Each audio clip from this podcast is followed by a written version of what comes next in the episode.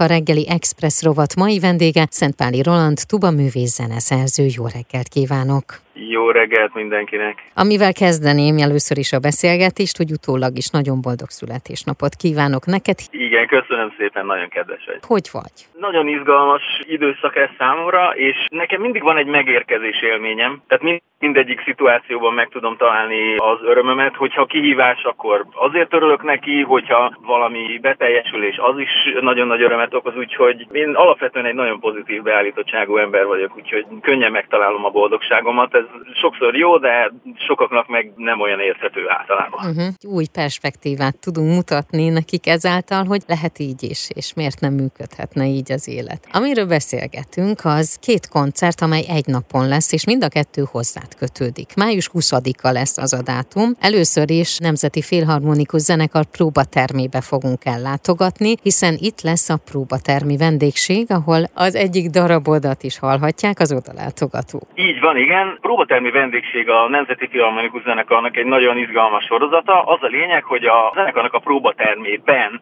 szerveznek koncertet, tehát egyrészt fel lehet jönni, tulajdonképpen egy ilyen kulisszák mögött érezheti magát az ember, és aztán közben meg kap egy koncertet, ami nem nagy zenekari koncert, hanem kamarazenei koncert. Az kritérium a, a zenekarnál, amikor összeválogatják ezeket a programokat, hogy mindenképp karmester nélkül kell tudnia megszólalni a, ezeknek a műveknek. Azon a koncerten én, mint hangszerjátékos és mint zeneszerző is jelen leszek, ugyanis öt darab Rámó opera részletet fogunk eljátszani részfós együttessel, amit én magam hangszereltem, és az nulladik vonós négyes darabomat, a nulladik vonós négyesemet fogja előadni a Nemzeti Filharmonikus Zenekar vonós négyese, és ez nagyon izgalmas. Azért mondom, hogy nulladik, mert volt egy felkérés, hogy népzenei anyagok alapján kellene komponálni vonós négyeseket, és ez a Zenakadémián szólalt meg a Covid alatt a Bartók Fesztivál keretein belül, és én írtam egy vonós négyest, ami inkább egy picit a jazzesebb vonal felé húzott el, hogy kortárs legyen, és végül írtam egy másik vonós négyest, ami inkább ez a, ez a mostani mainstream kortárs zenének mondható,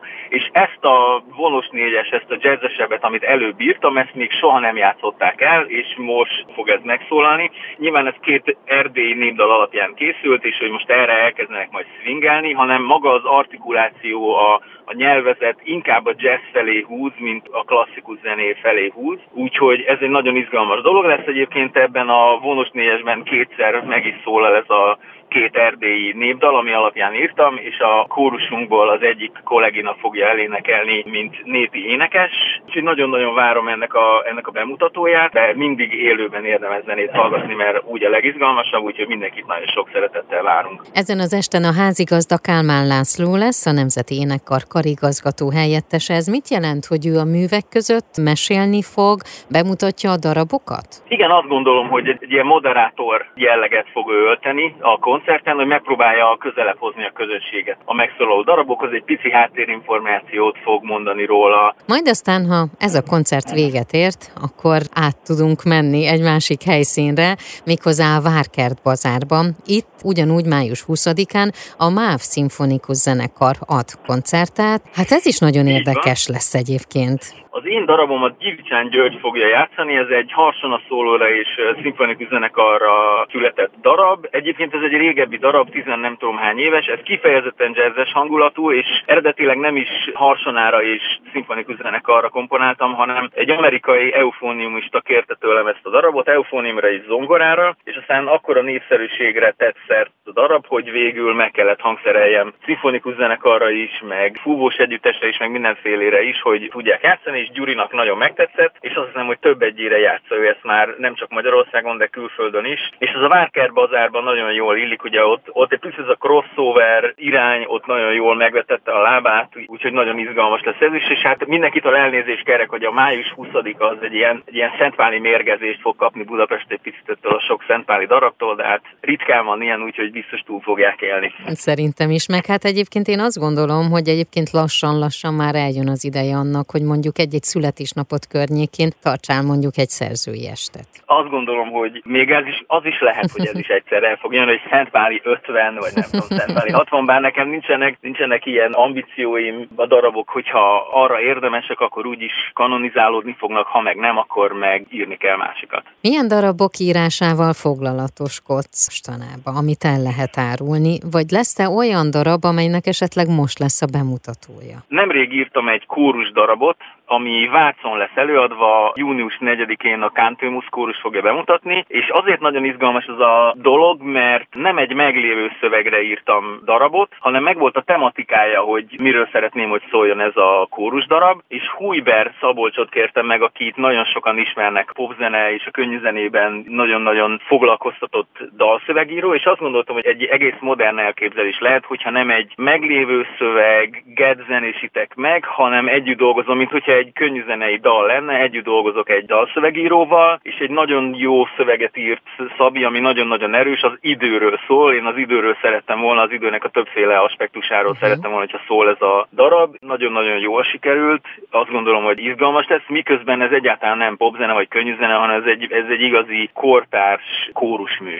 És hát közben gőzerővel dolgozom a, az MMA keretein belül, tehát a Magyar Művészeti Akadémia keretein belül egy egész estés kortás balettem, ez a Fehér Lófia. Nagyon-nagyon jól haladok vele, ugyanis az első felvonás, első három jelenete, hát az első két jelenete megvan teljesen, és a harmadik jelenetbe fogtam bele. Tehát ez egy nagyon nagy munka, ez még szerintem egy ilyen egy-másfél-két évig biztos, hogy el fog tartani. És hát ennek, hogy mikor lesz a, a bemutatója, azt csak a jó Isten tudja, de remélhetőleg azért ez is bele lesz mutatva három éven belül, de itt ez, ez óriási költségekkel jár, ugye szimfonikus zenekar, tánckar, díszlet, jelmezek, és hát egy egész estés darabról beszélünk, tehát egy, egy ilyen másfél óra biztos, hogy lesz. Ez elég költséges, de hát, hát, ha, hát ha valahol megtalálja az utat mondjuk az operaháznál, vagy a művészetek palotájában. Tehát ez, erre még egyébként van idő, hogy ez kiforja magát, még először nekem kell megírni a, a darabot, de most ezen dolgozom tulajdonképpen akkor, amikor van időm. Én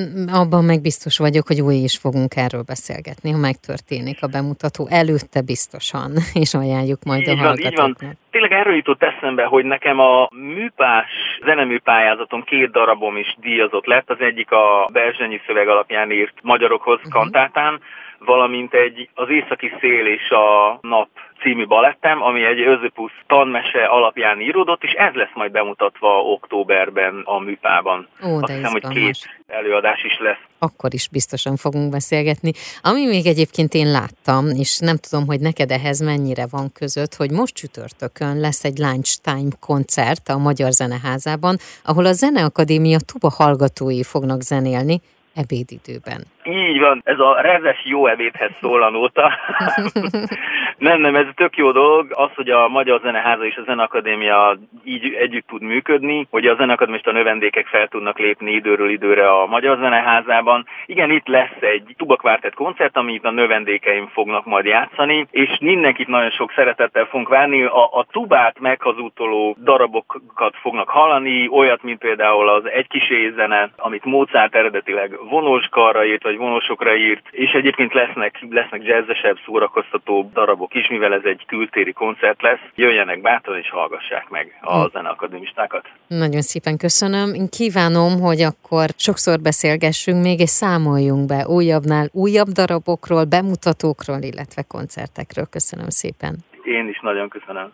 A reggeli Express rovat mai vendége Szentpáli Roland Tuba művész zeneszerző volt.